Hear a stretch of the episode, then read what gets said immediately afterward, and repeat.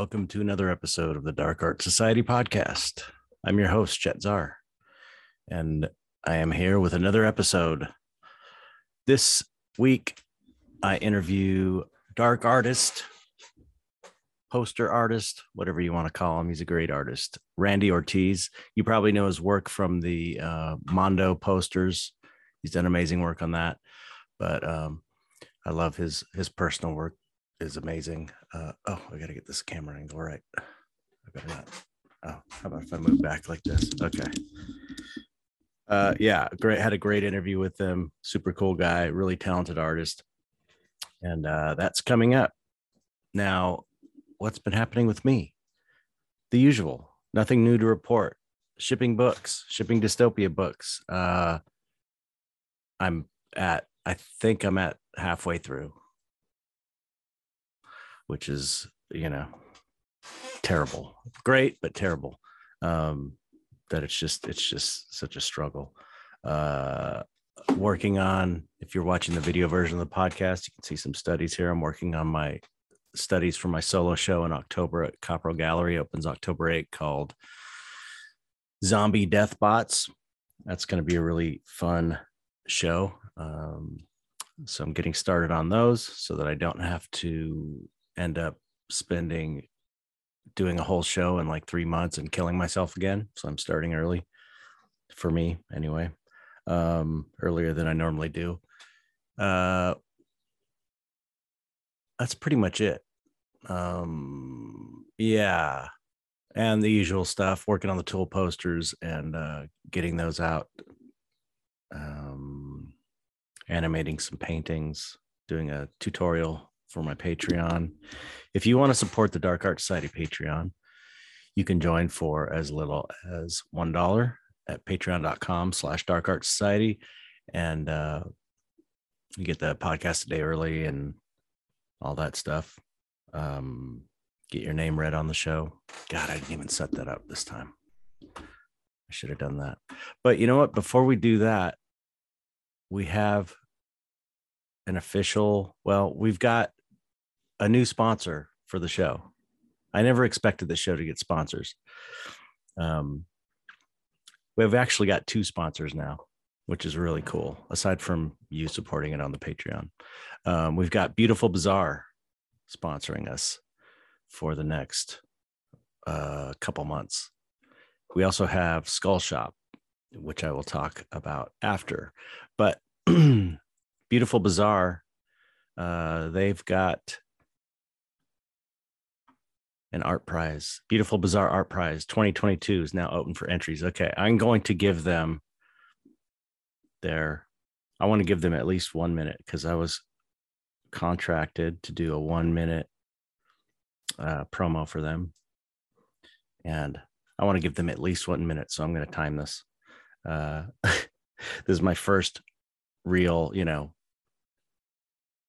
uh, uh, uh, ad, ad read so we'll see how this goes.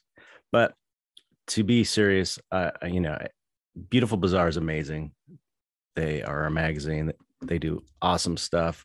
They feature like the coolest artists. They kind of, as far as I'm concerned, they sort of took over um, when Juxtapose got lame and uh, uh, High Fructose seemed to, I don't know, High Fructose isn't that that uh, it doesn't i never hear about high fructose anymore so they kind of seem to take over and focus more on the dark stuff so i've always loved their magazine and the artists they feature they're really cool um, so anyway uh, i'm going to read the info for this beautiful bizarre art prize okay the international beautiful bizarre art prize 2022 is now open for entries. Beautiful bizarre art prize is an annual non acquisitive art prize celebrating diversity and excellence in the representational vis- visual arts. This international prize is open to artists in any country and covers all static, static mediums, traditional art, media, digital. Oh, fuck me. Sorry. digital art media and photography media, all styles of from realism to hyperrealism to dark art, pop surrealism and lowbrow. There's $57,000 in cash and prizes to be won, as well as global ex- exposure and the chance to exhibit, exhibit at Modern Eden Gallery in San Francisco. Grand prize winner will win $13,500 in cash alongside a host of other prizes. There's also a host of prizes for second and third prize winners in each category. It's worth noting that Beautiful Bizarre team look at every entry.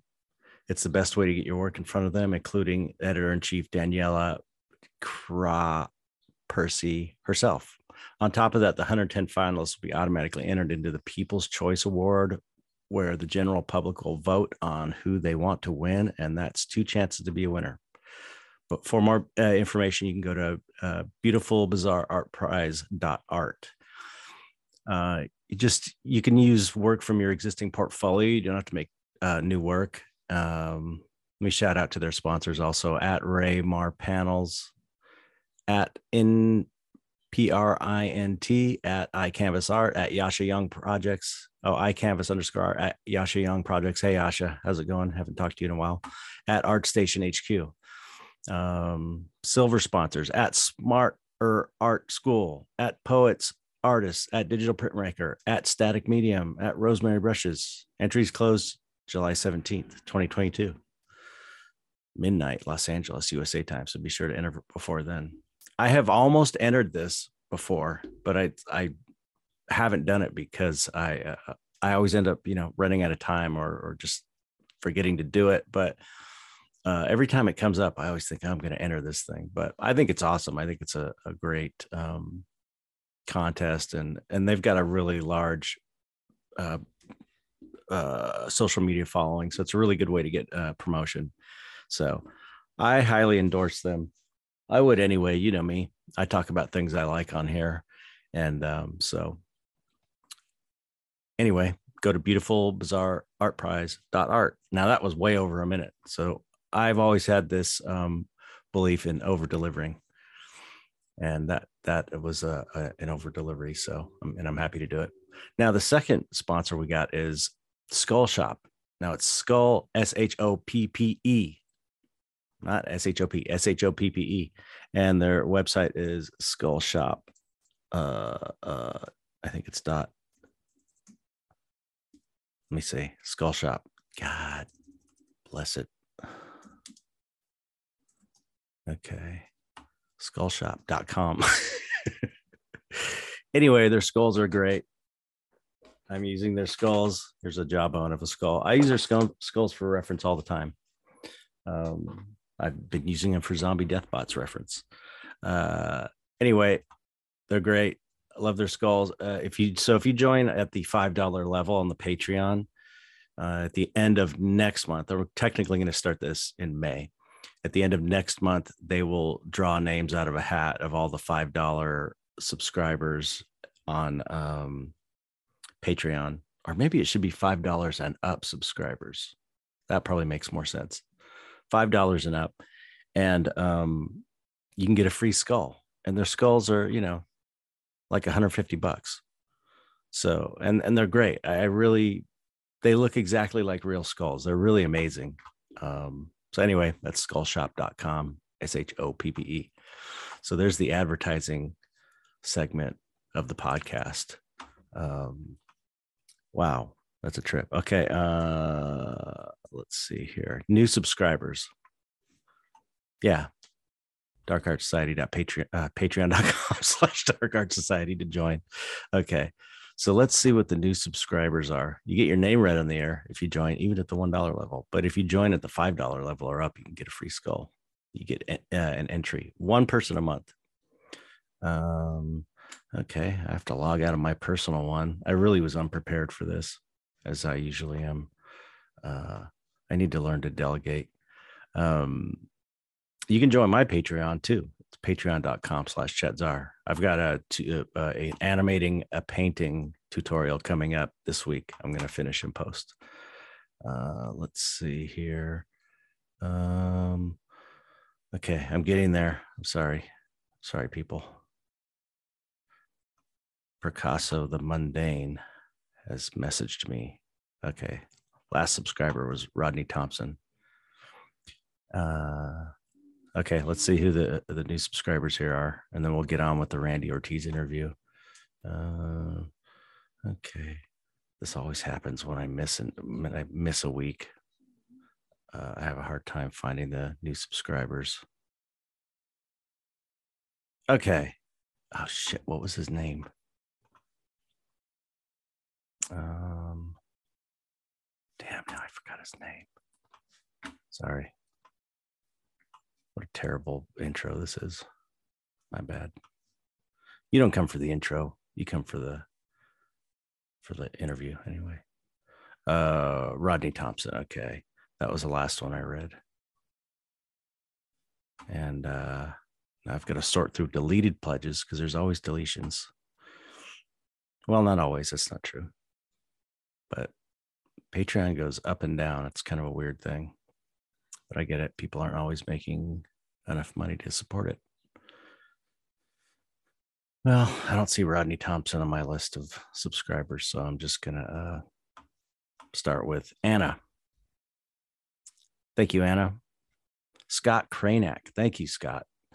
Um, Nono Rama. Thank you, Nono Rama. Uh, Tyvon Krieger. Kevin McGinnis.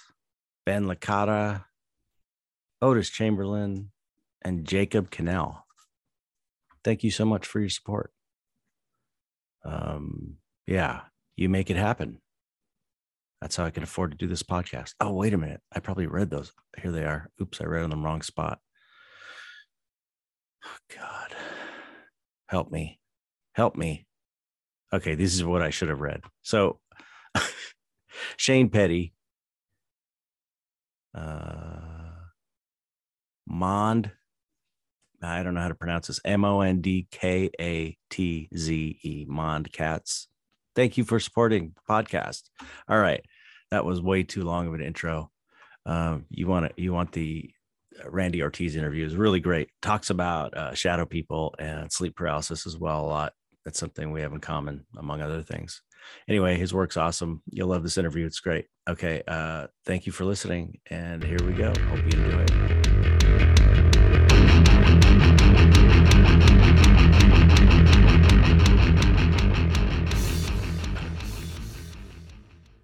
What's up, Randy? Not much. How's it going with you, man? It's it's great. Other than being kind of hot, um, and you being too cold. Too cold, yeah. I don't know why I just took off my jacket. I should put it back on. yeah, thanks for coming on the show. Um, Thank you. Love your work. Love your work. It's like uh, uh, I I, I kind of rediscovered you on Twitter since I got on for the NFT thing, and um, now I'm spending a lot of time on there, but you know, I've been a fan of your work for a long time. I don't know if I, I think maybe I saw it in uh, this one of the, was it in one of the Spectrum books or some of the Spectrum books or? Uh, I don't think so. No. I know I've seen like the, the, I don't know. I've seen it before. I've seen it before. Um, mm-hmm. Love it. Amazing. I was just showing, I was, I was just texting Gabe Leonard. Um, and say, I'm gonna interview this guy today, and he was like, "Oh man, this stuff's great." awesome. So, um, yeah, yeah, amazing work. Uh, God, I got so many questions about so many different things. Well, let's let's let's start off with just an introduction to the audience. I mean, uh, uh, where are you from? What, what's what's your deal? uh, yeah, what is my deal? What is my um, well, I've lived in uh, Canada all my life. I'm from Winnipeg, Manitoba um, and uh, started drawing since I was a kid. I think everyone has that story. You yeah. just like start out as a kid and doodling and stuff. But when it started taking off was maybe about 10 years ago, 11 years ago is when I started doing this full time. Oh, wow. Okay. Yeah. So I, originally I was, I worked in architecture. Um, and I took that job because, you know, that same old story where your, your friends or your family will tell you, yeah, you're, you're good at drawing, but you can't make a living off that shit. So you better like think of doing something. Get a real job. Get a real job, or you're going to be screwed. And I was like, okay. So I listened to everyone, obviously, and I went to architecture, thinking that, you know, I could, I could, it would be a job, and I could still like be creative in a way. And then mm-hmm. so I went to college for three years, started working, and then like within three years, I was like, I haven't been creative at all in this job. It's it's so boring. what what what um, did you what did you do to, for that job? Like uh, mostly like uh, like like um, the technologist side of it. So I'd be drawing like uh, blueprints, um, working drawings, stuff like that. Uh, was it was it drawing still at that point, or no? It's all computer generated. Yeah, so right. It's all CAD assisted. So and a lot of it um, was just 2D boring stuff. Um, just like you'd have to like memorize the the coding book and like basically my job in a nutshell was um, you had like the architects who were the dreamers, right? And then they would come to me like to like formulate it and engineer it. And then my job would be to tell them that they're insane and that this building will kill people. so let's do it this other way. And then it would just you'd have to meet somewhere in the in the middle and you'd come up with a very boring brick building. So wow, so that's why buildings are so boring. Oh, dude, so, like, so many, so many buildings. For the most part, yeah, especially in Winnipeg, like all our buildings are just brown brick, gray brick, mm-hmm. you know, like rectangles. But so I did that for three years. I was just like everyone. I, I loved everyone at that place. Like it was like a family. But the job itself, I remember some days I would literally. I can't believe I'm saying this out loud, but like, there were literally some days where I locked myself in the bathroom and cried. yeah. I am so with you, man. I, I yeah. was there when it came to in in the effects business. I it got oh, that really? bad. Yeah, even in the effects business, it's like after I don't know 15 years, I would I I would like cry on the way home on, in the commute. Oh. Yeah, like like this kind of angry crying, like so just like I got to get out of this, you know. That's so funny right. because like, I, I thought about doing that job. Like I always wondered what it'd be like to do special effects stuff like that. It, it's it's a totally great job, but I you know I got to a point where it was you know it's like creative. um You know, uh, uh you don't get to really uh, create your own vision. You're usually working for somebody else who's telling you how to do it. Sure. You try and make it cool. They try and make it not cool. Yeah. and then you're sure. fighting with them to make their project better. And it makes you feel like you're going crazy. Like, why am I fighting to, so that you'll have a better product? Stuff like that. And, and, um, and, and I started doing the, the, you know, fine art thing and my stuff started painting or uh, stuff started selling my paintings. So it's like, at that point, I was like, oh, I see a, a way out of this and this is mm-hmm. what i really want to do. So it's like but i still like another seven years i was working. So it was just like yeah. t- torture being being at this job i didn't want to be at anymore while my artwork was kind of starting to take off but i couldn't quite afford afford to leave it yet. So, so i feel you. because the, my transition from architecture was to go into more of a commercial artwork type gig which i was like i, I was salivating at just being able to like do commercial work with right. art yeah. And then once I started doing it, like you, I was like, this kind of sucks too. like, that's what happened with yeah, yeah. That's happened with sorry, that's that's what happened with me. I, I started thinking, well, I could do digital sure digital effects too. And I started okay. trying to do that before I did fine art. And then I was like realizing, oh shit, this is exactly like makeup effects. It's like someone else is telling you what to do. yeah.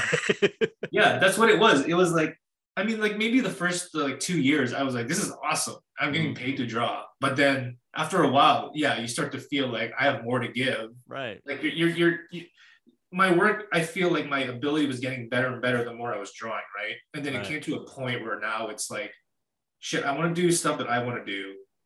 And, and, and these, um, you know, people who are commissioning me, whoever it is, commercial, whatever, they're kind of like reining me in and being like, don't get too creative now. This is what we want you to do. So I was like, okay, fine, whatever. And then just after years of doing that, where I'm like, I want to start telling my stories. Like, right. why, why can't I make my own creations at this point? So then, yeah, I got to that point maybe, I don't know, seven years in. And I was like, this kind of, I kind of don't like this anymore. I'm going to try other stuff. And then, yeah, then eventually I started doing more fine art stuff. And that's just now I feel kind of taking off a little bit, maybe the past like I don't know, three years. Mm, cool. But um, but I still do commercial gigs. Like I'll do that. Like that's the thing, right? It's like if only you could make so much money to just do what you want to do. But I think for most artists, it, it's it's hard. I mean, with NFTs now, it's a lot easier. Right. Um, I mean, I'm, I'm having trouble with that myself, but like I just started, so I don't yeah. know. But um, it, it's uh, yeah, I feel a lot of artists struggle with that, like finding that that sweet spot where you could be creatively have that freedom and like make enough money to sponsor your habit of like you know trying to create and be creative Yeah, yeah. It's hard to do that when you're when you do commercial gigs usually, unfortunately. But oh, yeah, pays the bill. So yeah, I mean, uh, well, plus I, I've noticed that getting after uh, getting out of effects now when I do commercial gigs, they're they're fun again because I don't do them almost. I almost never do commercial Yeah. stuff. So yeah, then, then it's like it breaks up the monotony of just doing your own stuff, which is yeah, for sure. kind of cool, you know. Yeah, So yeah, Once in a while, if, if something cool comes comes by, like a tool poster or something, it's like Nice. a great, nice little break, you know. It's like yeah, yeah, yeah. super Sweet. cool. So, yeah. So, wow. Uh, that. How long have you been doing NFTs? Uh, not that long. I think I was like around the same time as you. I think. Like, Ah, uh, funny. Like January. no, I think more October. Yeah, October was when I started. Oh, okay. Wow. Yeah, it's so funny. So many people I'm talking to are like, I assume that they've like I thought you'd been in for a year or, or so or longer. And it was. Uh, I started in October, and then like I think around that time, I think I came in right when it, it the explosion started dying down a bit. right, right, And then I was in that dip of like when gas was so insanely high for whatever reason. right. So I couldn't really sell anything because Yeah. one wanted to spend three hundred dollars on gas just to buy something that was like a hundred bucks. But like right. I was in that dip for like months and I didn't put out anything and then just kind of start picking up again. So yeah. yeah, I- how's, how's, how's your experience so far? And you might have covered this on the podcast more, but like is Uh, it uh, how was your experience? it's been great so far. I mean, I haven't um I've done five single ones, just single individual one on ones. Yeah. And they and they all sold. So Nice. and, you know, I'm doing them every probably about one every three weeks. So it's like I'm waiting for the I'm waiting to see how long that'll go. And I just I'm gonna keep going until I, I put one out and it doesn't sell, you know, within a week, couple weeks or something. So and then I'm just playing it by ear, you know. Um I started I the first three I did were just still images and um the last two are animations like I animated my paintings. I Right, chopped, yeah. chopped them up and animated them and people seem to like those. So I'm working on some more, but I also have all this other shit I'm trying to juggle with commissions that I, you know, commissions and getting my book shipped and all this other stuff going on. So it's kind of like I'm in the same I'm in the same spot I was with effects to where I see this thing over here I want to be doing, but I'm, Oh, sure, yeah. I'm kind of trapped. Even though I still love painting, it's not nearly the same situation, but um uh it's kind of funny how it's so similar, like circling Yeah. back around. But um uh so what yeah, there's so many things I want to ask you about. One thing, uh, you're you're famous for these movie posters you do too, which I didn't realize that like all these. It's funny because I've been looking at these posters and didn't realize it was you. And it's like these are some of my favorite movie posters I've seen. They're so cool.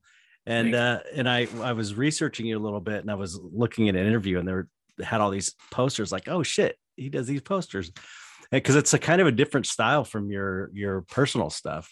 Sure, yeah. I You mean, know? that's the thing, right? Like you, you're you the personal stuff you can't put any of that into. Well, sometimes I've tried to like maybe do my own personal twist on a movie, but like usually doesn't work. But Yeah, they're cool. But yeah, that's, that's the thing, right? Like I try you try to find well, I do anyway. I try to find a mix of what can I put in- into this poser so it's clearly an or- Randy Ortiz piece, but it's also it, it it's about the movie, right? Right. So it's hard to like find that balance sometimes, but yeah, but yeah, I, I like those gigs. Uh, Mondo is awesome. Mondo was was those Mondo posters were like what kind of uh, got me on the radar of a lot of people. right. So um, you know, like uh, Mitch Putnam and uh, Rob Jones, who are like the creative directors there, they they kind of are in a way responsible for my art career. Uh, Mitch, especially too, is the one that onboarded me into NFTs. He's like, oh wow, yeah. So like um, a lot of connection, a lot of uh, history with me and, and Mondo. So.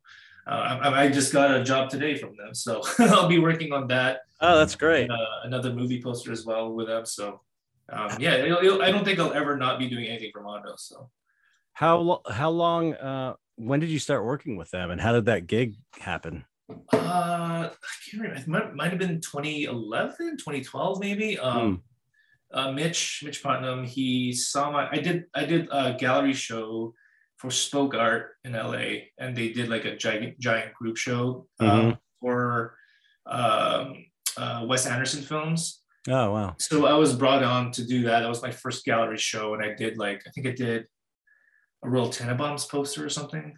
Hmm. And then um, it kind of got on the radar of Mitch, and Mitch was like, he just emailed me. He was like, "Do you want to do a poster for the Goonies?" I was like, "Fuck yeah, Mondo, fuck yeah." At, at that time, Mondo was like, they were they were popping up. They were like super crazy punk rock, like underground, like right, right. popular, like uh, cult following. I was like, hell yeah, like this is gonna make my career, I think, and it did eventually. Yeah. Holy shit! And then um, so yeah, I did uh my first poster for them, first movie poster anyway was uh was for the Goonies, and that's like still to this day one of the more higher sought uh posters that I've done for Mondo. Like on eBay, it flips for like seven hundred bucks sometimes. Wow, And, um, yeah, so that's that was my first. That's it's been a while. Uh, uh, they they've been good to me. So What was that happening during your illustration phase of of your career, kind of, or yeah, so like the, yeah, so I mean, um, yeah, and if you looked at my like catalog of work, like my artwork at, at one point just completely changed from like line like heavy high detail line work to like what I do now, which is more gestural, um, pastel-y, charcoal type work. yeah, But yeah, it was around that time where I was doing. I was heavily influenced by like um, Aaron Horkey. I don't know if you know that artist. oh yeah, he's amazing. yeah, he's he's a he's a probably one of the best illustrators in my Yeah. for my money anyway. In terms of like the line work is Yeah, unbelievable. insane. Um, and Ken Taylor as well. They both influenced me at the time. So a lot of my work was uh influenced in that way. Plus, like that style at the time at Mondo was like what was like selling. So Right. like stupidly, I was like, I should do, I should look, I should do my work like that, like instead of like trying to find my own. Right, right. thing. It's funny. It's one of those growing pain type stories where it's like, oh, I gotta like find my own style. Oh, every every artist goes through that, you know. Sure. Yeah, yeah. But yeah. So, um, okay, I wanted to ask you.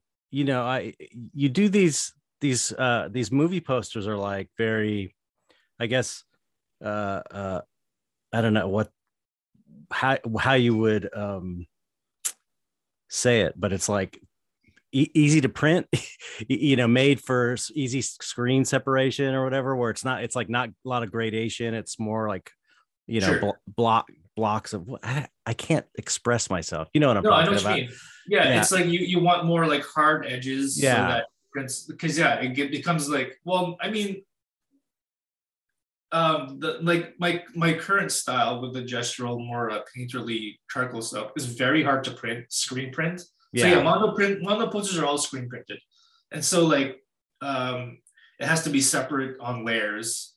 And they need to be. I don't want to get into the whole. Yeah, yeah, yeah. side of it, right? But like, it's very difficult to do Right. um, especially if you don't have those hard defined lines you can't like create a screen right. to like push the ink through um, you know in a convincing way but there are printers like dl screen printing who who are fucking masters at that shit they literally can take my my loose like paintingly painterly works and screen printed somehow i have no idea how they do it but they pull it off somehow but uh, they are very experienced but yeah but like yeah typically you want like hard edge blocked type Right.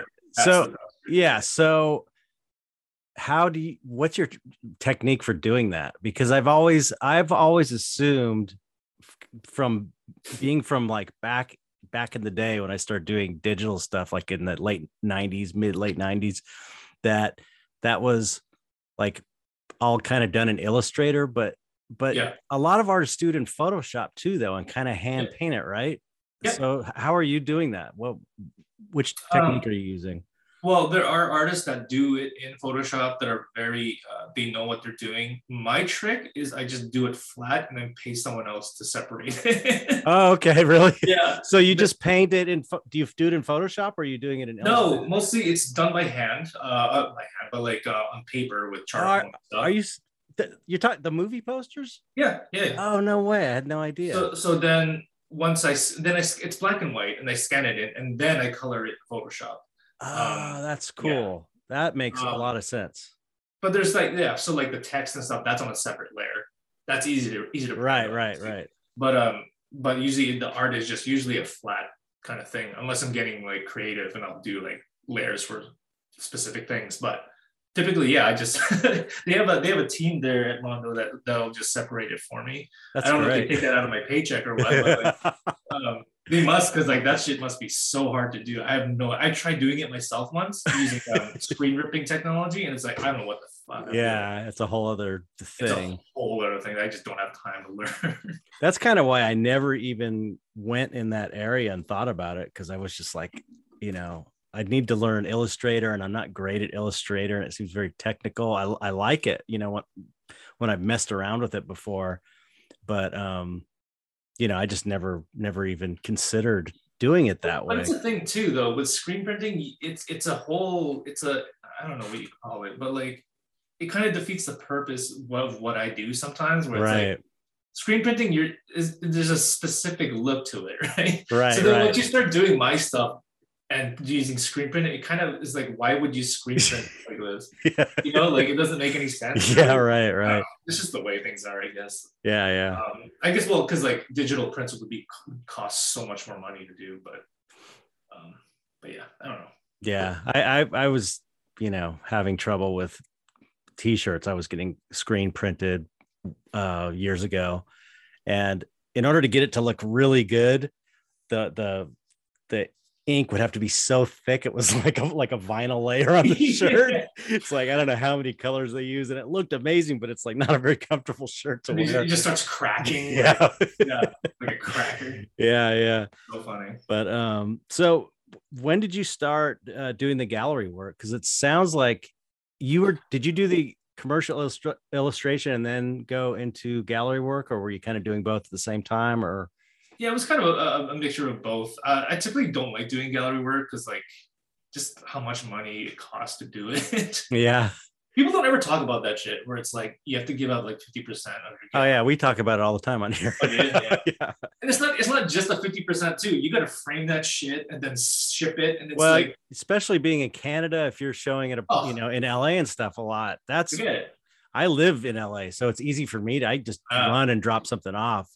But um, you know, uh yeah, it's it makes you know, it's it's not necessary like, like it used to be to to be a gallery artist, to be a successful artist, you know. Yeah. Um I feel yeah. I, I mean, like I feel with the with the with Instagram and shit like that. It was like, well, now I'm my own gallery. Like Right. I get from showing at a gallery, I'm getting from Instagram. Like, right. Yeah. Um, and now with NFTs too, it's like Oh yeah. God. cutting out all that middleman stuff. Unless you're, I don't know, maybe you're on a platform or whatever. But like, which I like to pick your brain on.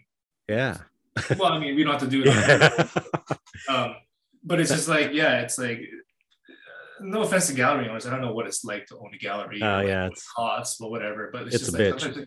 fifty percent. I'm just like, holy shit, that's like.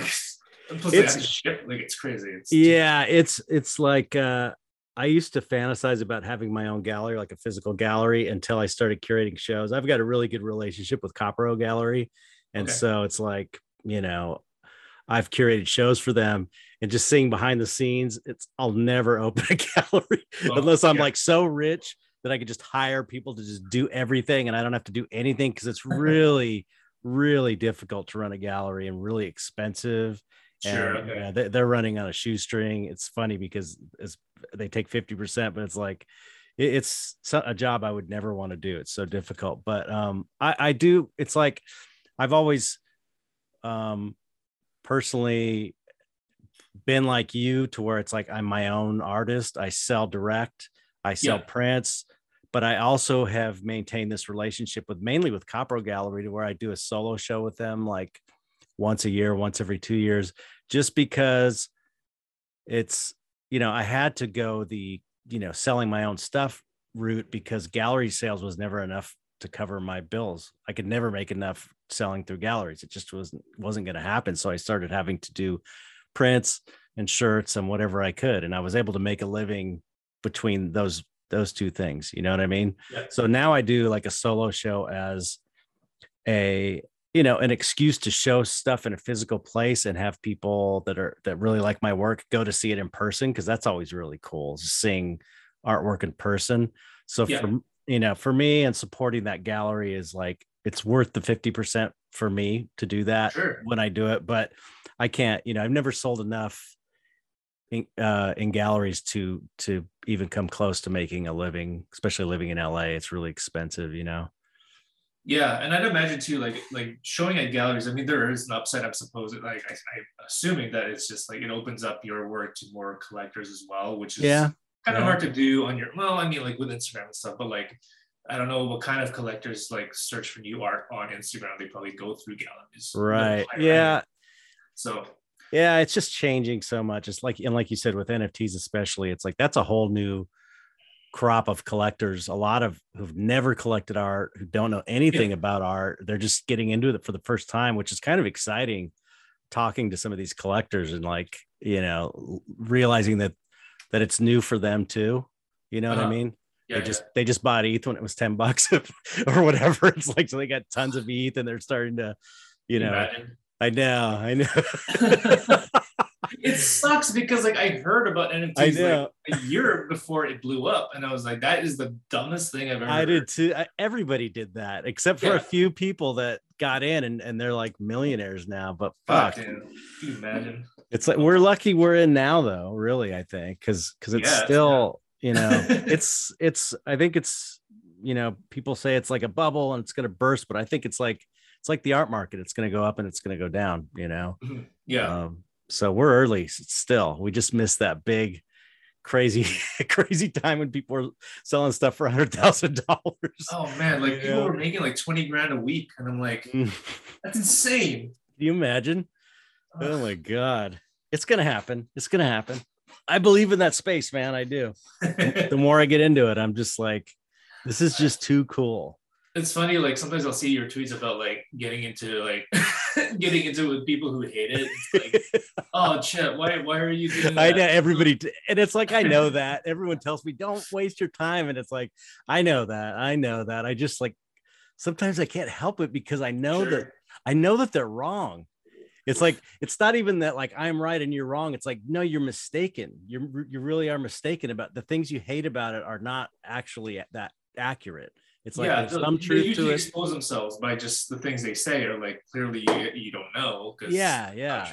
And that's the that's the tricky thing about it is, is it's hard.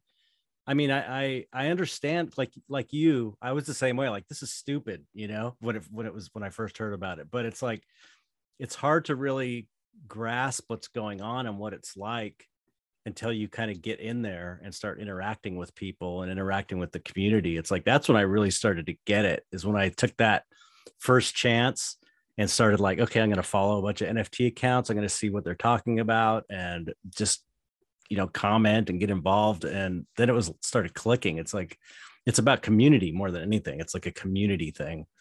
So, but anyway, uh, I, I've I've been really trying to keep myself from talking about NFTs because ever since January when I got in, I've just like keep wanting to talk about it on the podcast, and it's like I don't want to oh, piss, yeah, yeah, yeah. piss people off because I know people are going to come around eventually. But sure, sure, sure. Um, so oh, yeah, yeah. Uh, let's let's get back to to your your artwork because I love it so much. Um, you, I mean, I one you know aside from the fact that you're really a great draftsman or whatever you want to call it. You're you solid uh, drawing skills.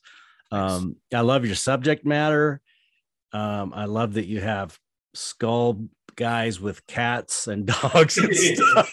it's so great because it's like there's kind of it's dark, but it has a sense of humor to some of it, and then yeah. you know it's it's it's just it's so. I mean, I feel like we have a lot of common in in in a way. It's like with the darkness and the humor and also the um, sleep paralysis, which we'll get get into and stuff, um, sure. and being an being independent artists and and uh, the way that we've kind of approached our careers, I suppose. But um, how how did you how did you know you've you've started kind of being you know doing dark stuff from the beginning, right? Or were you doing a lot of different stuff? Yeah, pretty much. Um, I mean, uh, first of all, thank you for for noticing the humor in my work too, because a lot of people just do, do not. it's great. It's great. Where it's like it's like I'm trying to be funny, but like scaring people. Apparently, like I always get that that kind of like, it's always like, oh, your work is so dark, and it's like, yeah, I guess, but like it's also kind of funny. You know? Yeah. Like, what, what, there's like, what is going on? anyway. Yeah, um, yeah. I'm with yeah, you. I kind of, I kind of just like I get that all the time where like my work is is is on the dark side, but it's like I, don't know. Maybe it's because uh, I think people think I'm, I'm dark, which I kind of am, I guess. But it's, it's just more like I gravitate more towards that. Like like like people gravitate towards horror movies or like Right. you know like I, I some days I like to watch you know some pretentious French movie by Michael Haneke, and then the next day I want to watch Grown Ups 2 with Adam Sandler. You know, like Right. there's there's many facets to a person's personality. Yeah. Yeah. Yeah. yeah. Um, I just find I don't know. I just I just like I just like the stories more of um, the more sadder subjects because I just feel I think that's what life is. It's sad. right. Yeah. yeah. a lot of it is suffering. I mean, it's great, but like I think majority of it is suffering. Um, It's yeah, Yeah. it's there's no way of getting it's part it's one of the, those things about life like like dying or death, yeah, suffering. It's like if you're alive, you're gonna suffer. It's no matter what. and death is like the only common thing all of us have. We're all working towards it, right? In a way. Yep. Yeah. so it's like I, I mean that's that to me is is is it's just life and art is is is is, suffering for me anyway. Um, yeah. and then I just it just ends up my artwork just ends up being like that. And then sometimes I'll throw a cat in there. You know, that's a very Buddhist approach. Uh, life is suffering. You know, that's like a, a, a, major Buddhist ten- tenet Mhm, is that yeah. you know life is suffering and attachment causes suffering and all that. Oh, yeah. Um, uh, you know, I don't know about you, but I feel like like my stuff to me, uh, to me it doesn't seem dark. Like I never think like how dark can I make it? It's like to me, I'm like I'm just trying to make what I think would be so much fun to do and what I think would look really cool. And it's and then it's you know, it's almost like if someone if no one ever told me I was a, a dark, you know, doing dark art, I wouldn't even think about it That's exactly how I feel too. right it's like our aesthetic is oriented towards stuff that's darker but we don't think of it in contrast to light things it's just like the way Yeah. right Yeah, no, no. Typically, make art thinking that okay, I'm gonna bum a lot of people out with this. It's gonna be awesome. Like I don't even think that way. I'm just like, here's here's a story I have in my head. How about Right. I draw this to accompany that story, and then I'll tell that story through whatever the, my artist statement is on each each piece. But right um, yeah, I don't set out to like be this way. It just it just is. just how you yeah it's just how you are you know Yeah. I, I I remember when i was first starting i you know I, i've told the story a million times so i apologize to the audience but um for saying it again but i was trying to figure out what am i going to paint? I know i want to be a painter. I know i love all these painters. I've been drawing all my life. I love Beksinski and giger and frazetta and all these great artists but i didn't know really what to do and so i was like i thought about it and i thought well, I want this to be super real. Like I, I came out of effects, which is essentially commercial art. And I was like, I don't want it to be commercial art. I want it to be true, pure art from like the realest art I can do. And so I, I thought, you know, the most real I can remember being as an artist was, when I was a little kid, like drawing army men shooting each other or hot rods or monsters. And what's I, what I used to really draw a lot was monsters. And so I was thinking, I'm just going to paint monsters like I used to do when I was a kid. And that that's that's the thing that seems the most fun to me. And so then I started I started doing that and it was like, oh, this is great. I love it so much. These are coming out great. I love I love, love them and I love doing them. And um and I was like, but I felt like guilty almost like, man, I hope just like you said, I hope I'm not bumming people out or am I am I, you know, yeah, I don't know, just causing negativity in the world. I had, I really had to kind of overcome this oh yeah, yeah. thing about like, am I doing a good positive thing in the world, or am I just like making it worse by showing ugly stuff? But you know, as I created more work, I saw people people were like me that saw it and it made them feel good, and it was like a positive thing for them. So it's almost like we're just painting for for people who have the kind of aesthetic that we have that someone's got to paint for them. You know, there's a lot of us out there.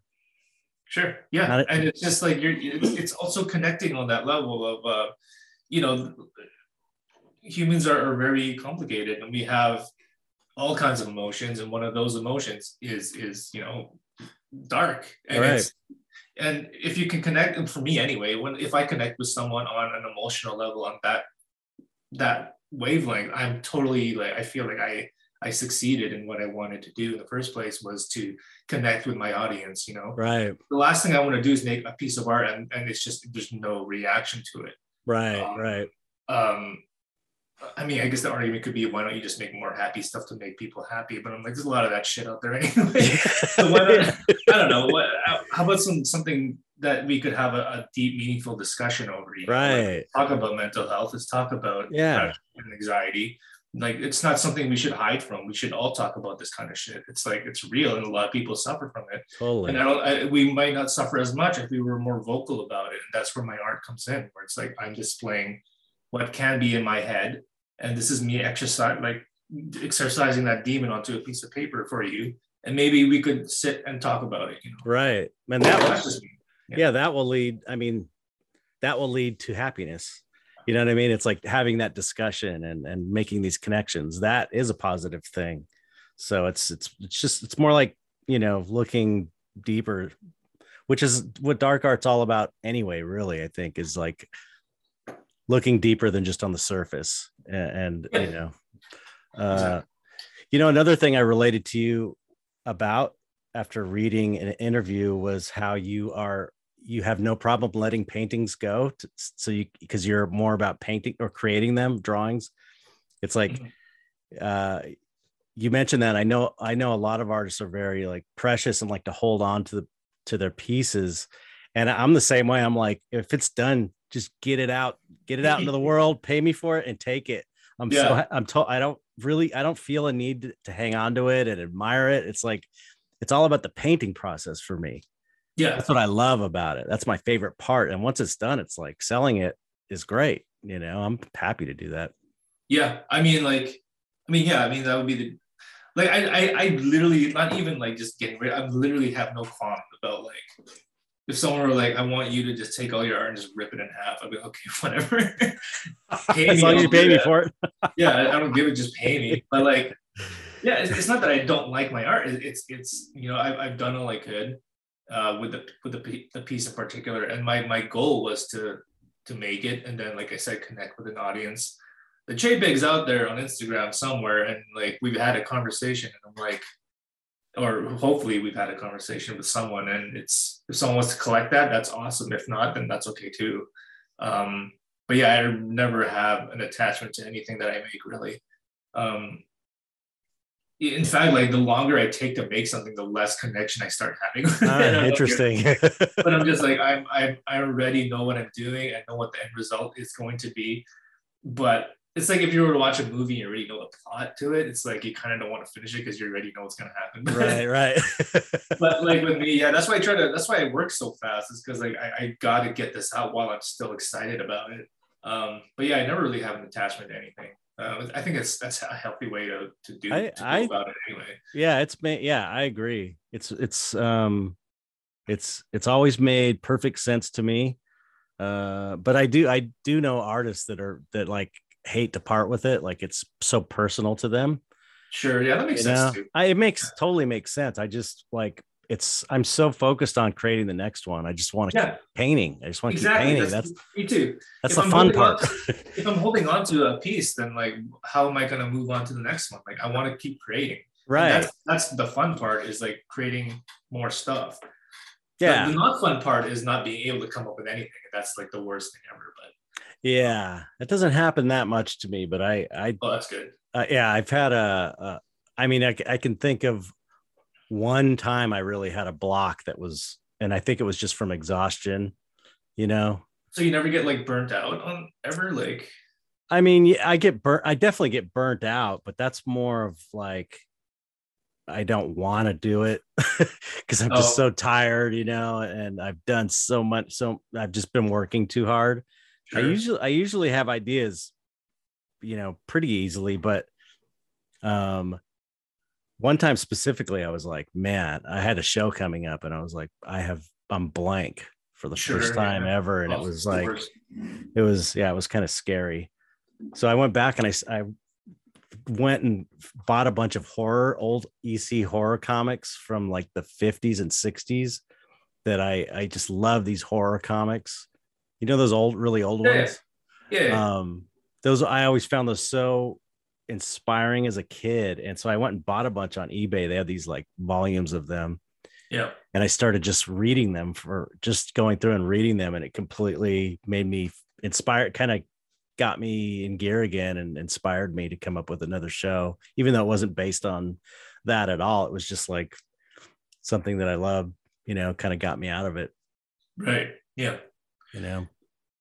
Yeah. I, I, I get burnt out a lot. So it's like, it, it's, I, I go into those spells where I'm like, I don't know. I can't come up with anything.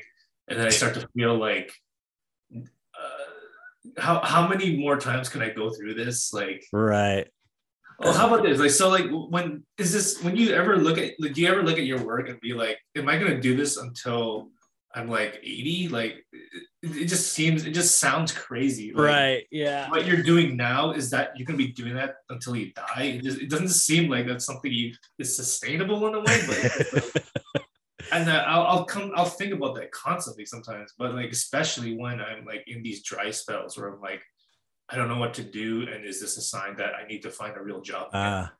And um, like I, Oh, I no. that, like like in January was like January up until like I want to say March uh, of this year, I was like, the fuck am I doing? Like to the point where I was like, I need to find a job. Like really? yeah, it, it got pretty bad, and like wow. plus like I was going through stuff like uh, you know personal stuff. Like my Mm. cat was like you know on uh, steady decline with his health, and Um, eventually he passed, and it was like one of the worst things in my life. And it was- it's terrible, man. It's It was, terrible. it was like art was like the last fucking thing. Yeah, yeah. but at the same time, like your bills don't give a shit. I know, right? So the bills were coming, and I was like, my mortgage was coming, and like I, I, I did my taxes, and like, holy shit, I owe a lot of money. yeah. thanks, thanks NFTs. And then I'm like, holy shit, this is bad. And I'm like, I'm gonna have to find a new job. But then eventually, like, I don't know what happened, just something happened. that, Like, my my um creativity like went into overgear or something. I don't know, but like maybe like a few weeks ago, I, I just had a creative burst of energy all of a sudden. And Oh, I have good. all these ideas that I want to do um, coming up soon that I'm going to be working on. But it's just like I look back and I think I'm like, how many times can this happen to me? Where eventually I'm just like, I need something more sustainable. Like, you know, just that the thought of having that paycheck at the end of each week, no matter what, Right. is so like enticing to me. But then like at the same time, it's like, well, that's that's a sacrifice. I feel that, Dude, get you know. get a page, start a Patreon, man. That's what I did. I started a Patreon, and So so what are you doing there? What do you what do you offer there? Is it- I I just I'm not even shipping.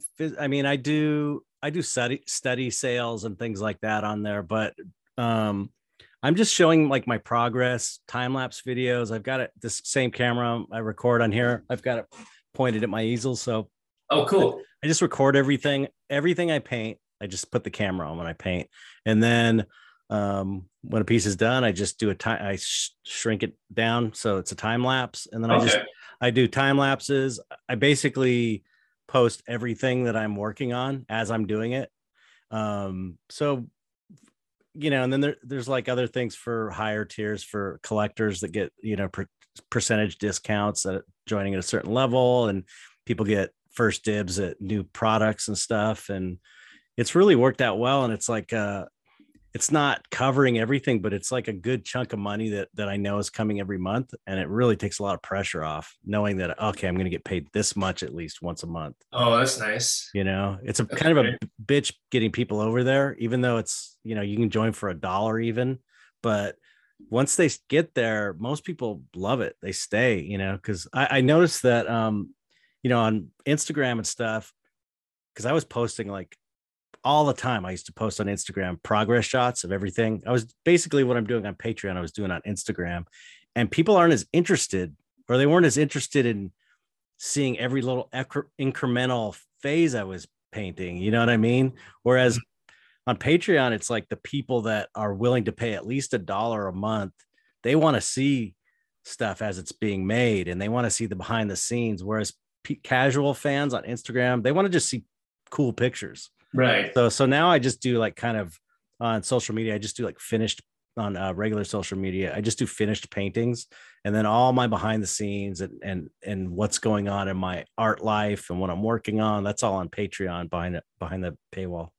Okay. Yeah, it's it's great, man. I love it. I love it. It's definitely something to, to, to look into for sure.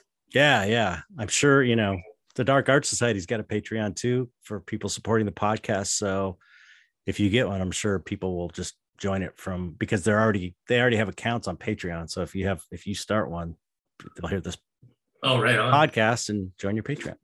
Cool, I'll. I'll join it. I definitely join it. oh yeah. but yeah, I hear you. Um, and you're younger than me, so I feel your pain. Um, I've been, I, I've, you know, I, I'm at a point where it's like, you know, I can see the end of my life. you know, so it's like, you know, I'm thinking, okay, pro- I hopefully got 20 years left, and then who knows if I'm going to still be mentally there enough to keep painting at that point. But um i mean i've i've i've been num- uh, numerous times to that point where i'm just like how can i keep doing this? How can i how can this keep going on this month to month and just this feast or famine and uh but i i just kept going with it just kept doing it kept doing it this has started in like 2000 is when I was like, I'm going to do this. And I started doing it. And, Okay. um, and, uh, uh, I don't know. Eventually, I, I, I feel like, I feel like with NFTs, it's, it's sort of this next phase to where I'm not having to bust my ass so hard. Cause that's the biggest problem with me is just, I've been able to do it since like, I don't know, whenever Land of the Lost came out. When did Land of the Lost? Remember that stupid remake of Land of the Lost that came out? Oh yeah. Holy shit. That was a last that was the last that was the last movie I worked on. I think it was Oh like really? 2009 or 2013. I'm not something like that. Yeah. And so Oh wow. I've been able to be full time since then with just doing my own stuff. And it's like I, I figured out a way to do it, but it just is like a grind, man. It's just been so much hard work every single day Yeah. where it's like I feel like you know points where I feel like I'm gonna have a heart attack. Just like it's way too hard, and and it just in the last you know since I don't know the last year it's gotten to a point where I'm with the Patreon also where I've kind of gotten over that hump, and I'm not like making tons of money, but it's like it's not that much of a grind. I can like stop at a certain time in the evening and go to bed at a normal time and all that stuff. So, um, you know, between Patreon and my my web sales, it's like a lot easier now. So I guess too, like, I mean, th- this is this is why we. I mean, the freedom we have as artists is, I guess that's the huge upside to not having an office job with a steady paycheck, right? There mhm, are sacrifices on both ends, and it depends on which one you want to have. right. sacrifice. Yeah, and it's hard. It's that that you don't have that sense of security as like an office job would have. Right.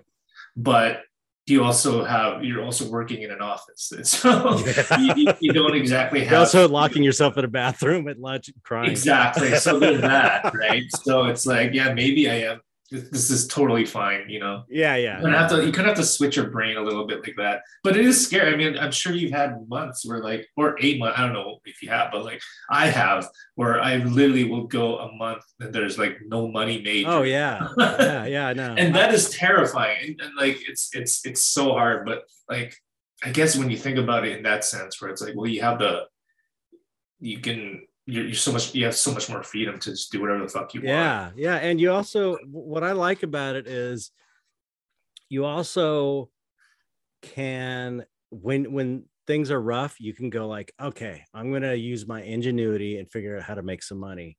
Like i'm going to make a new print or i'm going to paint some studies and sell them. Mm-hmm. You know what i mean? It's like it you're kind of relying on yourself more to to bring the money in when you need it which is ultimately a good feeling when you can pull it off you know it's scary Yeah. though because you every time you think is it gonna is this gonna be the one time it doesn't work oh god i mean i've i've had i remember one time i posted i had um it just was so funny i was i just laughed i took a screen grab of my bank account it said like six dollars and twenty seven cents. Holy And shit! it, it was just like I posted it because it was so absurd. And it was like, you know, I've got a mortgage and I got six dollars in my account.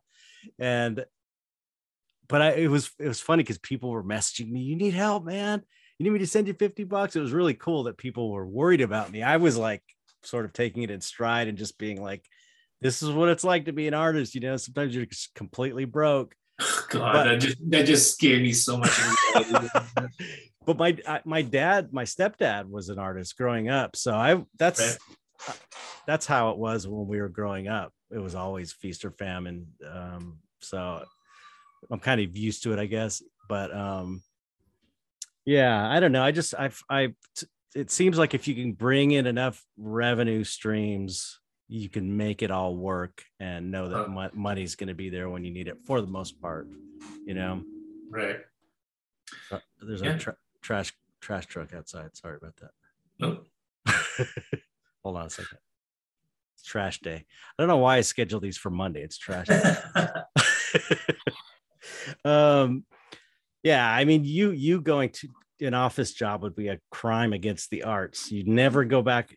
Never go back to an office job. Your stuff is way too cool. The art world Yeah. needs you. Don't do it. Okay. You can do it. You can do it. I, I just, I just maybe I'm just being dramatic some days where I'm just like, oh, oh, so, yeah. Some days, You know, like- I, I relate. I understand, man. It's just, yeah, I don't know. It's It's, tough, uh, man. It's tough. It's tough. Yeah. It's not an easy job. It's like one of the hardest ways to make a living. I imagine being like a writer would probably be harder, or a poet that would be harder. But you know, Well, it's because like you're in, you're, you, you, you're trying to make it all yourself, right? It's Mhm. not. You're you're not just making the art. You're also trying to like market yourself. You're also trying to yeah, do all the accounting. You're also trying to do all the fulfillment wrapping shit and like all that stuff. It sucks it's sometimes. I crazy. hate that shit. Yeah, it's insane. It's such a, it's such a, yeah. It's like it's like I I don't know if you saw that post I where I was talking about uh, you know, for people who say I'm in NFTs for the money. Did you see that post? I, No, it, sure. it was it was great. it was good. what did you say? it was like uh, I'm trying to remember. It's like you know, if you think I'm in NFTs for the money, then you've never. fuck, I'm gonna screw it up. It was basically like said something like you you uh be a fine artist for 20 years and tell me I'm doing Oh, it for the money. Anybody Yeah. that you know is a that can, tries to make it in fine art is not doing it for the money. It's and like, first of all, too, like it's there's not like not everyone that goes into NFTs makes millions of dollars. Right, away. right. And on top of that, like get like we've we we just got fucked in the ass for so long as artists, still continue to.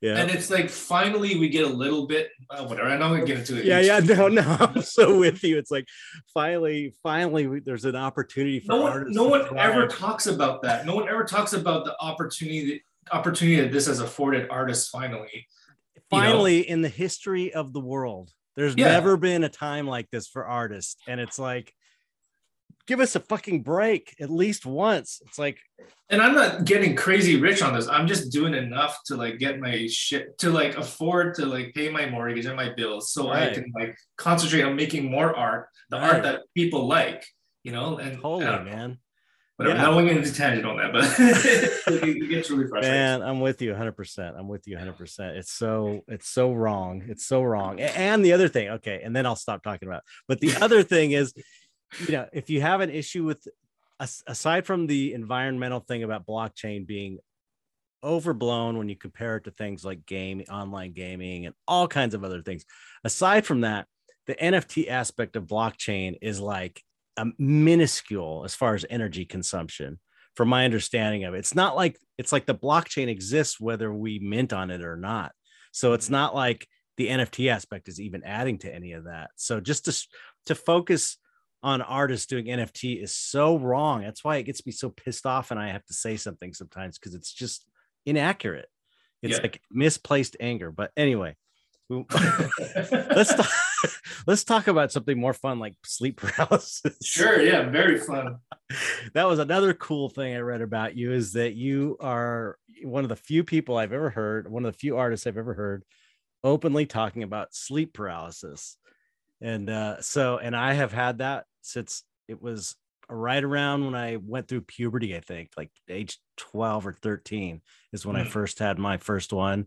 And uh, and I had one just like two nights ago, randomly out of nowhere.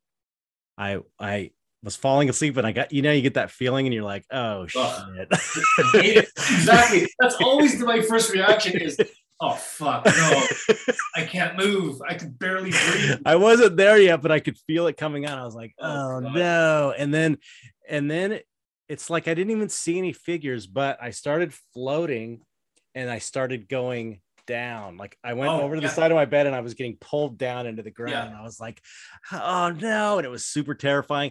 And I woke myself up and then I was like, oh, I don't want to go back to sleep because it's gonna Yeah. happen again. because it happens again. Yeah, and I- careful. Oh, and I and I kept falling asleep and it kept happening and I kept waking myself up and it was like oh man and I finally was able to get to sleep because it is not a fun feeling at all. Um, so but but talk about I've got a million stories but I want to hear your experience with sleep paralysis. they're all the same stories too. I find it's like Mhm. like it's the same uh way I get them, and then when comparing those stories to other people, it this the basic it's the same basic plot where Yeah. you're, like you said you're slowly kind of falling into your bed. It's almost like there's a pressure of someone pushing you down. Yeah. And, like you can't move. I don't know if, if this happens to you where like you, you think you can't breathe, but you are breathing, but you think you're not. Yeah, yeah. That's like- that that was the one what I had 2 days ago. I was like and I and I think that I'm I think maybe I'm not breathing. Like maybe it is sleep apnea or something because I I could feel myself Mm. still in my body a little bit and I was kind of going Yeah, you know like I'm trying to exactly, yeah. get the breath in because I think Oh, oh, shit I'm not going to be able to breathe and I'm going to float away and die. I'm gonna uh, I'm gonna end up having sleep paralysis tonight. Sorry. No, that's fine. I think it's pretty funny, but have you have you seen that you saw the movie The Nightmare? You have to have seen that, right? I, I do not want to watch anything involving sleep paralysis. It's- like it's- there's it's a a- documentary I know, but like I don't want to watch it. it's so good. It's really scary. But but the thing is. uh it's a documentary where where it's just interviews about people who've had sleep paralysis like Yeah. a, a small handful of people and they've had really intense ones but the trippy thing if you don't want to see it you can just take my word for it. It's like i could every one of those people i was like oh that's exactly what i had. Oh i had i had that happen too. Yeah. oh i had that happen too. Like they all had pieces of of i mean there's like connections that everybody has like similar things that happen it's freaky man it was Mm-hmm. What- that what- movie just freaked me out For usually it's like um I don't know if this is the same with you, but like it's it's you're like awake, but then your dream is almost like it's being projected from your eyes onto like your bedroom wall. yeah So like, yeah it's like your dream is superimposed on top of your reality. You know what I mean? It's like Yeah, it's such a yeah. weird Like- thing, and then that's where the the the the illusions come from. I think when you see like the the, the dark figure in your bedroom standing over you. I see Well, through my sometimes I'll see through my eyelids. It's like I Yeah. know my eyes are closed, but I can Yeah. kind of see the room. Oh god, that's the worst. yeah, it's so like, some- sometimes I'll feel like I shook myself awake, Right. But then like a second later, like no, I'm still I'm still in it, right. like- Yeah, yeah. and it just keeps replaying over and over. I'm like shaking myself out of it. But Right. then like yeah, no, yeah. like a second later, no, you're still in it. It's the oh my god, I hate I, it. I get it when uh because I've I've also had like these out of body experiences uh, where they felt amazing. The opposite of the sleep paralysis thing. Oh well, It's the same thing though, because usually I float when I'm having sleep paralysis. I, I- it's like sometimes I'll sink, sink, but it's often I'm like I float off to the side or I float around and I can't control Oh. it, can't control myself. I'm trying to like fly, but I'm just like Huh. floating and I can't do anything. And uh, but I've had a couple that were just like amazing, like blissful, basically what it feels like to do ecstasy. That's what Mhm. it felt like to me. It was like amazing, this love feeling, really cool. But for the most part, it's scary as shit, and it's not like that. But um, uh, I had one recently too where I was couldn't move, and this is a weird one. I just I just told the story recently, but I'm gonna tell it again because it's so freaky. And the foot of my bed, I couldn't see anything. It was invisible, but I knew it was there in the shape of like a big, like a a bell, like a Uh-huh. big bell shape or a mound, and it was invisible, and it was a, a it was like an old lady's voice cursing at me in like I thought it was Russian or Romanian or something, like super pissed off, like really mad. And it started coming around the bed to my side, and I was like, oh shit. And I woke up. I was able to pull myself out of it, and I thought, um, uh, first thing that popped in my head was Baba Yaga. yeah. and I was sure. like, and I was like, I don't know really about Baba Yaga. I think I Baba know- isn't it like a house with chicken legs or something? Yeah, yeah, yeah. But Oh. but but I was like, I just thought, oh yeah, that was me free associating or whatever. And um I eventually a day or two later, I was like, I'm gonna look that up. And it was it's a fucking Eastern European mythology, Romanian, Slavic, Russian thing. And it was like, I know she was speaking in like a Slavic or an Eastern European language. It was like, it was curse words in those language. It was so weird. God, it was so, weird. freaky. And it's like these myths are based on these, whatever they are, whether they're all in our heads or psychological or Yeah, who knows really what? strange. Yeah. they, they happen to people for forever. And that's, that's, how the these strangest thing is like, why are they all the same? Like, I know it's like a con- it's like these archetypes. It's like the like you're talking about the pressure. It's like that's where the uh the uh what's that myth called where the the thing sits in your chest. There's there's Um, uh, like a succubus or a I think or there's something that sits on your chest and it's supposed to like press down on your chest. yeah. Um, but yeah, that's that's usually my thing is I'm I'm being like forced down into the mattress. And it's like I become part of the mattress. It's like the worst feeling Wow. ever. Yeah, I don't know. I, you get the dark figure too sometimes. I mean, you got that that that one you just talked about, but I've had, you know what? I haven't had the as much as that's like the biggest common thread in that movie was Yeah. these shadow people or the dark figures or top hat, dark figure, top hat, or, or I never had the hat. It was always just like just like a, a, like a normal silhouette of a human just body. a, okay. My friend saw a normal silhouette. We were tripping, but he saw it that night. He saw it walk by. It was black and it had gold round eyes. That was it, wa- other just glowing gold eyes, and then like black figure walking by. Mhm. uh, I've had, I mean, the first one I, first major one I had, it was a guy standing, ne- there was a guy standing next to me who, um, looked like a truck driver. Like he had like a kind of heavy set flannel shirt. It wasn't a black figure. It was in a, in a down vest and he had a pillow. I've told this story a million times too. He had a pillow up in front of his face. So it was covering his face. Like he was holding a God. pillow and then he just kept hitting me with the pillow and then putting it back in his face and it was like terrifying and i was trying to shake me shake myself out of it and this voice said there was a voice that said he can he can't hurt you but he can just scare you he can only scare you it was like trying to calm me and and i basically shook myself out of it and he just kind of like just it all just like like in a movie like went kind of got wavery and just Sure, disappeared yeah. so that was the the only figure that I've encountered. But I've had other ones where I knew there was a figure outside the door that I couldn't see. It's like I just sensed that there was someone in the room or next in the next room, just kind of like aware that I was in that state. Mhm. And it's it's like, oh my God. So you've seen this black figure? Yeah, so like it's it it hasn't it hasn't happened to me in like many years now. Like I, I do get sleep paralysis, but I don't see the figure anymore. Huh. And it was around the same time where I started drawing them or them. Yeah, that know. one you did with the, the smiling face. yeah. That is um, so that that is so cool and creepy. that like totally expresses the vibe. um yeah so that's basically um that character and like I and I, I did a bunch of drawings with him Yeah, yeah. that same same time and um when i did that he, he just stopped showing up Oh Like- no way. i'm not saying that's what happened like i it, that, i'm not saying that he stopped showing up because i started drawing but like the coincidentally uh, maybe it is i don't know Yeah. But, like I- he hasn't been in my any of my dreams like since like literally like wow. 10 years or whatever it is um but yeah maybe he uh, just wanted to be seen. Yeah That's it. maybe you know. But it was just like whenever the, one of the more common scenarios would be like it would be um you know those people that come into your house sometimes to check your meter or whatever uh-huh. Yeah. like your readings or whatever Yeah. that, that would be him on the other side of my door, which had a window, and his face would be pushed up. Oh no way! Are you And, serious? it- and I would always let him in to do the reading.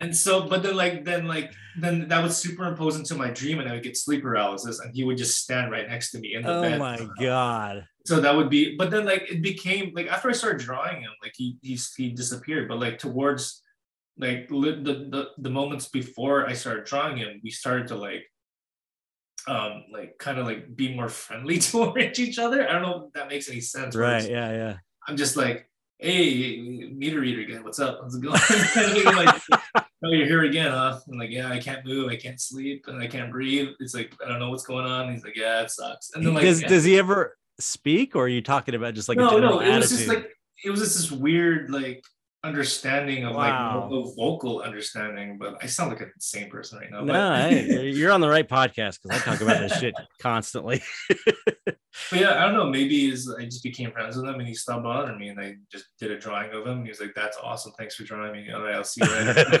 You know, kind of thing. I don't know. But I love I love that idea. I love that Um, idea. I mean, who knows anything? But I mean, what you know, what if what if you are what if you were supposed to draw them What if it was like something, who knows what? Even if it was just part of your mind or yourself or whatever you want to say, so- even if it, or a spirit or anything. Like I'm open to all possibilities because I feel like we don't know shit about anything in the world, really. Um, but what if that, whatever it is, wanted to be drawn by you? And like, you know, just as, as like out of vanity or something. it could, it could be like a thing where it's just like it's your own self-conscious that self-conscious that you're drawing right. And Yeah. now now that has been fulfilled in a way you no longer it's no longer in your psyche because you got it out Right. But Yeah. it's not exactly another entity it's really in reality it's just your own head and Right. your own mind that you've now acknowledged and because you've acknowledged it it no longer Right. an issue kind of thing i don't know Well, you know, about there's a great book by this uh, uh, occult magician named uh, Lon DuQuette, and it's called um, "It's All in Your Head." You just don't know how big your head is. So it's like you know, his attitude is like, this stuff is real on that weird spiritual level, but it's also just in your head. But your head everything's in your head. Everything is all one thing and it's all one big mind. And I mean, it, it's not like there's an easy answer for for any of this stuff, but I just thought that was kind of a funny movie title or a book title. It's all in your head. You just don't know how big your head is. yeah i mean it could be the whole thing right behind everything really yeah, exactly. Behind all all weirdness. You know Wow. So ha- have you had any like specifically horrendous ones that are or or noteworthy ones that are Not really they're than the never others? they're never like like terror well they're terrifying but like it's never like i never feel like i'm gonna no i do feel like i'm gonna die sometimes. i don't know they're not like crazy they're just like oh okay this is probably how i'm gonna die tonight whatever this sucks but what can i do i can't move and then Wow. you just snap out of it but yeah i don't really call anything that that stands out other than like letting in the meter reader type of thing yeah. um, yeah, he's never done anything crazy. You just stand there and stare at me. Yeah. I mean, that's pretty creepy enough. I mean, yeah, that's just pretty unnerving in its own thing. But dude, I, it I it made for a hell of a drawing, that's for sure. yeah, no, that drawing, I love that drawing. I immediately saw that. I was like, oh shit, this guy knows. um, yeah, I had one a really I've had because I've had a few really noteworthy ones that were like very dreamlike, but they felt different than a dream. But it's hard. It's kind of like have you had lucid dream before where you're like become aware No, I. I've always wanted to. I just Oh, never it's like. so cool. I've had it what do you do? Do you like? I know you. Like, people say you practice meditation, which I, I do. Uh-huh. But I never, I've never been able to like get to that point of having. Yeah, I've never been able to induce it. It just happens once in every once in a while. I have a lucid dream. I've never been Yeah. able to make it happen. But the last one I had that was so amazing, it's like you just suddenly realize you're in a dream and you're like, oh my God, I'm in a dream. I can do whatever I want. Like the I I did one and there was a uh this last one I had was really significant and cool. I was just I was totally suddenly just aware like I am now, but I was in this different world. I was like, oh my God, this is cool. And I was like, okay, okay, I can't, I gotta stay in the present. Yeah, I have to stay in the present because if you start thinking about it being a dream too much, or if you start or you forget that it's a dream, you'll just go back into it. And if okay, you, yeah. you know, and if you start thinking too much about it, you'll pull yourself out of it. So I I was for some reason there was like a basketball hoop and I was like, oh, I could fly up to the basketball hoop, and I like took a bite of the the, the backboard of the basketball hoop just because I could, because I knew it was a dream. But the trippy thing was there was these people there eh, all around, and there was this woman sitting down, and I ran over. I was like, oh, we're in a dream. We're in a dream. Like I was telling her, and as soon as I told her, she turned into this weird doll like she was super realistic. It seemed like a real person, and she turned into like. Do you remember those dolls where you'd squeeze them and the eyes would pop out? They were like, yeah, and the ears would pop out. It, it looked like a big doll like that. She just oh, God. turned into that, which made me think that makes sense because all of this is like a projection of my mind, and these people are not real. They're like props in my in this movie I'm okay yeah. having right. So then I went to go tell the other people in another room, and while I was telling them, I forgot that I was lucid and, uh, and it went back into the dream. Like I, oh. I lost my awareness. so it's really cool a, though. You took a bite out of the basketball hoop. Like, what did it taste like? Yeah, it didn't taste like anything, but it was like styrofoam or something. It was like crunchy. It was like. That's crazy. Yeah, it was really it was neat. and then I could fly around, which is really fun. But uh, anyway, the the the the sleep paralysis is it's like it's related to lucid dreaming somehow. And I've had sleep paralysis experiences where, like you were saying, that dream is overlaid, kind of. Yeah. And it was, it's kind of like that. Like one time I had a really scary one where, and again, if you're a frequent listener of the podcast, you've heard the story a million times, but I heard this on the door, my kitchen door, like over in the other part of the house. I heard like three in the morning. God. Like this frantic knocking and then i hear these little footsteps come like running through the house and there's little giggles from like a three-year-old child like a group of them going hee all like a group of little children running in the house and then they came in my room and they're invisible but i could see where they were it was like kind of like the predator when he turned invisible you could okay see, yeah. it was sort of like that but they were totally invisible but i could see them they ran around my bed and then they all stuck their hands in my head. Oh, I was starting to float too. My head was stuck and my feet were coming up. And then they all shoved their hands in my head at the same time. And I felt, which is the first time I've ever had this happen, this excruciating pain in my head. Whoa. It was weird because I didn't normally feel pain in any of these. And then I then I was like able to pull myself out of it after they stuck their hands in my head. It was awful. it's so scary. Have you made art from all this shit too, or I did a show actually called oh. um, "We Are the Shadows," which which is uh was the idea was like these gangster shadow people, and um, I didn't like literally uh, represent paintings as eh, from my experiences, but it was sort of like taking inspiration from it and just okay. coming up with the concept. So it's like I'm, they're the. I'm wondering if, if like if you just out of curiosity, if you were to do it like like I did, I wonder if they this would stop happening too. Like yeah, well, it hasn't. That's the weird thing about the one that happened recently. I haven't had a lot of them happen for a long time, really. Yeah. Um, but this one the other night, I was going to say that a lot of when I, they happen a lot of times when my sleep schedule gets thro- thrown off, and if I'm oh, like yeah. doing, or if I wake up in the middle of the night and then go back to sleep, that's sometimes when it happens or okay. taking you know taking a nap at a weird time sometimes it seems to induce it but i mean it's not really an issue or anything but um yeah i wonder though i wonder i don't know how i would even paint those little invisible kids though drop some acid and then yeah. try to fall asleep a little bit and then I mean, I did I, I did do a whole show of them, so that was kind of a fun show.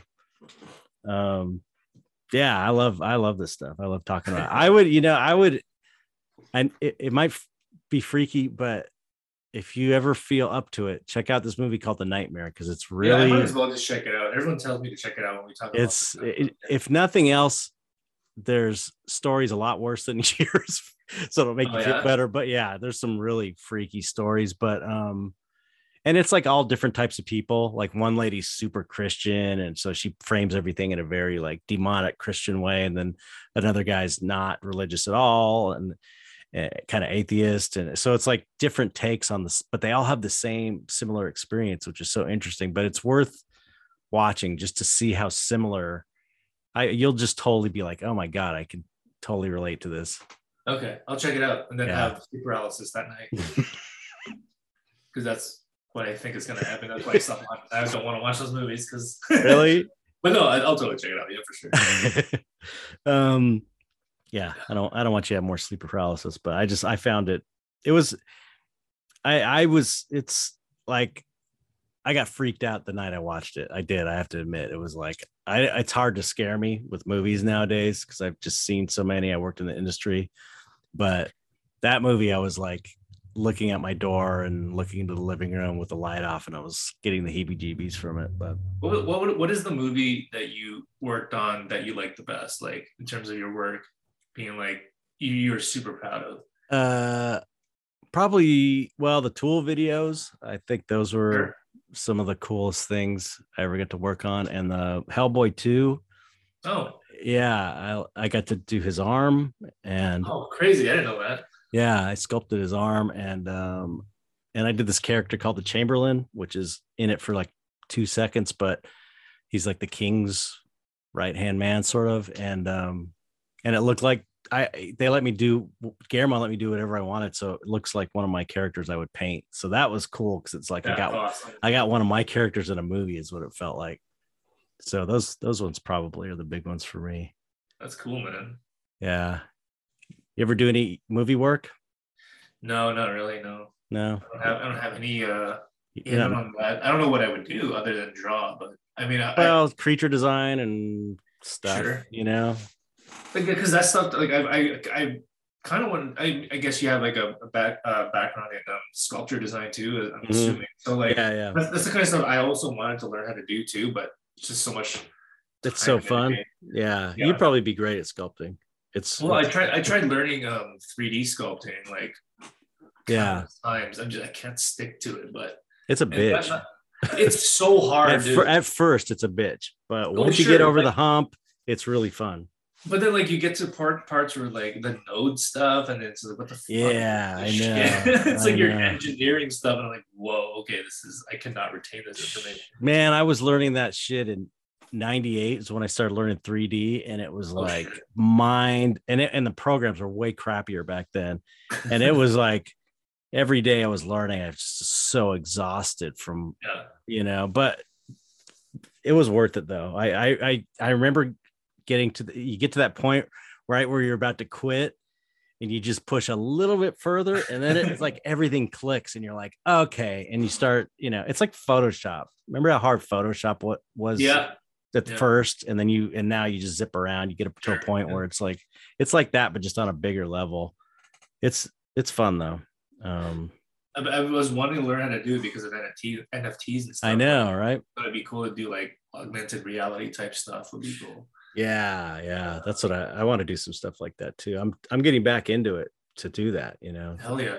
I think that'd be cool just to have like your like like a sculpture of one of your creatures that you could have downloaded and then just like have an augmented reality like in your living room. That would that would be cool. Yeah, be I didn't even think of that. That's a cool idea, like a sculpture. It would be on a table or something. Yeah, you know? or like you could walk into its head and like run around and shit. That'd be. I don't know if that's even a possible thing, but like that would be awesome. no, with NFTs, like there's no fucking rules. Like I know. Yeah, yeah. Well, okay. Ta- let's talk a little bit about it, and then I'll. I okay. know I don't want to keep you too long because we're. I, I know you, I'm sure you have things to do, but I'm. Um, do you what do you have like plans? I mean, that's the thing about the the space. It's so cool as you can, like you said, you can kind of do anything. and and and it hasn't been all figured out yet so it's like there's things that no one's even thought of yet to do which i find really exciting so i'm just curious i don't know do you have like ideas of different things you want to do in that realm well, like I said, like the 3D stuff. I mean, this is so far away though, where like I still need to learn how to do all this shit first. Hmm. I still need to learn about NFTs, period. yeah i'm with like, you there i'm with you it's, there it's such a steep learning curve for me anyway. Like I'm just learning now. Like I'm gonna be using Manifold to like make my own smart oh you get oh really i've been Yeah, I think i've so. been too too chicken to even try it that seems pretty easy and straightforward. Um, Yeah. I think you should do it. But Yeah. I mean, like you're on SuperRare though, so like who cares? Like you got all the cool shit. I don't. um, God, how'd you get on super? Oh, we don't have to talk about it. well i mean i i i had uh two people one person that was on no two people that were on SuperRare two artists that knew my work and were fans that put a good word in for me Oh, nice. and it just said check this you should check this artist out. And then i did my um you know my you do a video and you list your accomplishments. And you know when you put all of the shit i've done over the last 20 years Yeah, yeah. 30 It years it's like it's a lot of stuff. Like it's a bunch of movies tool videos. Yeah. so i think just you know my imdb i got a wikipedia page and all that shit. So it looks like i'm legit so Sure, I, yeah. I, I think that probably had something to do with it that i've had you know been able to sell stuff so for a, a long time and i'm sure they're looking bottom line they're looking to get artists that make money so Yeah. i'm assuming i don't know what the behind the scenes were but i did get in quick i got super lucky Like super quick. That's like that's like Yeah. Unheard of. I was like, holy shit, this guy's killing a little jealous, but like he's he's killing it. He hey if i if i Yeah. if i get yeah thanks if i get um you know I still am like i don't know anybody really in there so it's like it's if i ever get to the point where i could influence you know looking at Yeah. checking out different artists i will definitely recommend you for sure Hell yeah. i'm still trying to Um, get like just a foothold. i feel like i'm trying to get a foothold in the whole thing i'm still a total newbie you know it's like Sure, yeah. i don't know what the fuck i'm doing it's hard because like it's one of the things is like you're constantly needing to find new collectors too because like you could only Right. sell i mean i'm sh- i'm sure this is not um uh, this might be different for you because like you have collectors that continually buy your work but like for most people it's going to be like you're going to have to find someone new because you can only sell so many to one person i know i know Right? so I you're going to have to constantly find new people to like it's a But- very but this- but that's like but that's like the regular art world yeah it is well, kind of yeah you know. I, I remember one there was like a year or two where guillermo del toro was buying everything i did. It was crazy. And and then and then and then he and then he just stopped and he's like i gotta stop buying your work. And i was like okay. Oh, it's like shit. you can't say anything because he's been like super supportive. He's wrote the intro to my book. He's been like amazing and buying my shit. But he was basically like you know people that collectors that have that big of a collection you know they have to like they can't just buy everything. They have to Yeah. figure out okay i've had enough of this artist. I need to start collecting another artist or or i don't even have enough room to buy any more art you know which is not an issue with nfts which is one cool thing about it. It's not like you're going to Yeah. run out of wall space but um so i think it's true in the regular art world too. And and difference being though that we don't know anybody at all in nfts really that are collectors yeah you know uh, yeah, yeah, you're right. It's it's pretty much the same thing, but I don't know why. It just everything feels much more faster in NFT space, where it's just like faster and longer for some reason. I don't know. yeah yeah yeah it feels like we've been in for years now right yeah, but then It's everything moves so fucking quick, and it's yeah like you, That's- become old quicker. I don't know. It's, it's just very i already i already i was old when i came in so. You know i uh there's you know there's a perception though. You never know how you're perceived on twitter and in that world. And um i don't know. My perception of you was as a successful nft artist just from what I, yeah yeah so it's like you might be feeling like oh i'm having a rough time or i'm not selling as much as i'd hoped but i think it's because your work is so good and you are doing nfts and you're not you know saying "Ah, i can't sell anything all the time on twitter i mean per- Yeah. perception is like you know, this guy's doing well in it. It- yeah, it's um, yeah, it, it's it's the whole thing is is just so crazy and Right. and weird and new, and no one knows what they're doing. Yeah, it's it's, it's chaotic. totally. I love that about like, it. Though. Kind of fun, yeah. it's kind of fun and terrible at the same time, but yeah. um, we'll see where it goes in the next. Like, imagine where it's going to be in like in two years. So I know. No, I, I'm just the to me the the creative potential is what excites me the most. It's like so much cool. I'm seeing so much cool art all the time there. It's like, man, I'm just Yeah. into it. I'm just totally, I've totally bought into it. and it's also too like just just being treated better. Where like Yeah, that's the other thing.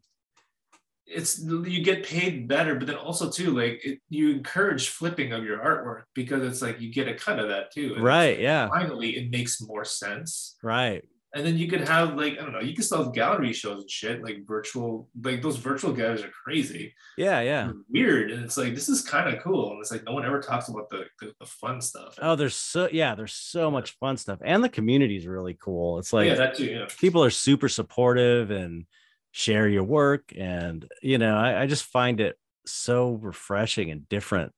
I think Uh, it's too because like we, I think uh, the collective consciousness of like we need. It's almost like we need to not to prove something, but more like we're so looked down upon Yeah. for doing Right. this stuff where it's like no, we got to band together. And, like, yeah that's that's true that's that might be part of it like yeah you know you're one of the few who's willing to come over so we're going to embrace you Yeah. you know that could be part of it yeah because it's like so hated well, I mean, like just some parts of it that are fucking cringy. Like I'm not gonna lie. Oh, yeah There's some parts of it that, that suck, but like yeah that's, like everything though every Yeah. yeah. that's the thing it's like Yeah. everything that people complain about the nft space you could it happens in the real world all the time or it happens with regular money all the time and you know people launder money criminal money through artwork all the time in the regular world it's like it's like you know it's the same really you know but it's just like there's just as much bad and good as there is in the regular world but there's like it's more intense